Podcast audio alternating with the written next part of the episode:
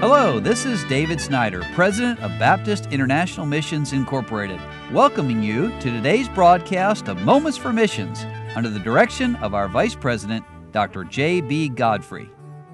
Well, I'll finish the article I started yesterday by Jonathan Bergen, who is our graphic designer here at BIMI. And Jonathan's worked here faithfully for a long time. And he's the person, if we need anything designed, prayer cards and letterhead and other printing materials and our website and all of that, Jonathan's involved in it. And he's talking about he's thankful to be a missionary kid. He grew up in Germany, went there as an eight year old boy and he was talking about some of the hard things and some of the blessings.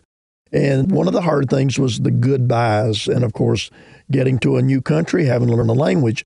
But Jonathan says God provided us with a new family.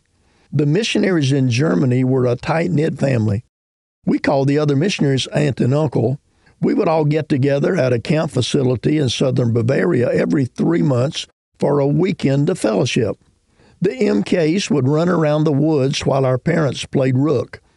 Uncle Bruce would give us haircuts since he was trained as a barber before becoming a missionary.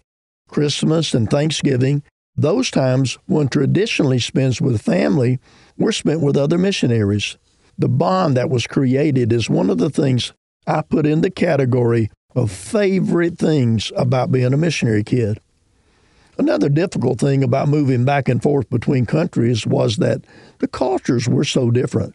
As a kid, I mainly just noticed the little things like the unavailability of grape soda or Reese's Pieces and the cereal aisle, only to have three choices.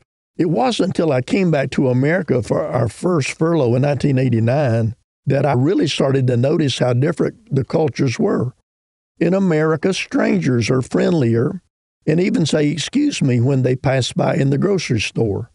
I noticed how dependent America was on cars. As a 12 year old, I could not just walk home from school or to the park as I did in Germany. Here I needed my parents to drive me everywhere. I noticed how raising my hand in school and telling my teacher I disagreed with her was not acceptable in the United States like it was in Germany. Most teenagers struggle to find their identity, and living within two cultures does not make it easier.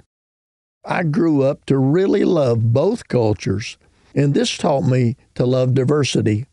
I think missionary kids might be better equipped to face the challenges of a world that's getting smaller because they aren't afraid of differences in culture.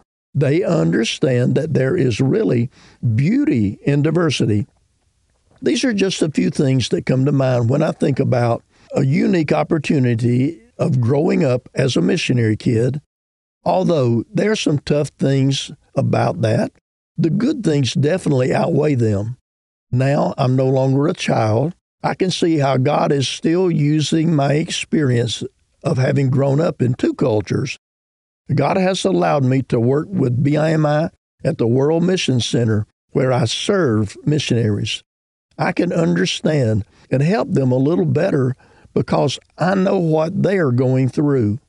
And also, God has sent many Germans to Chattanooga with the opening of the Volkswagen plant.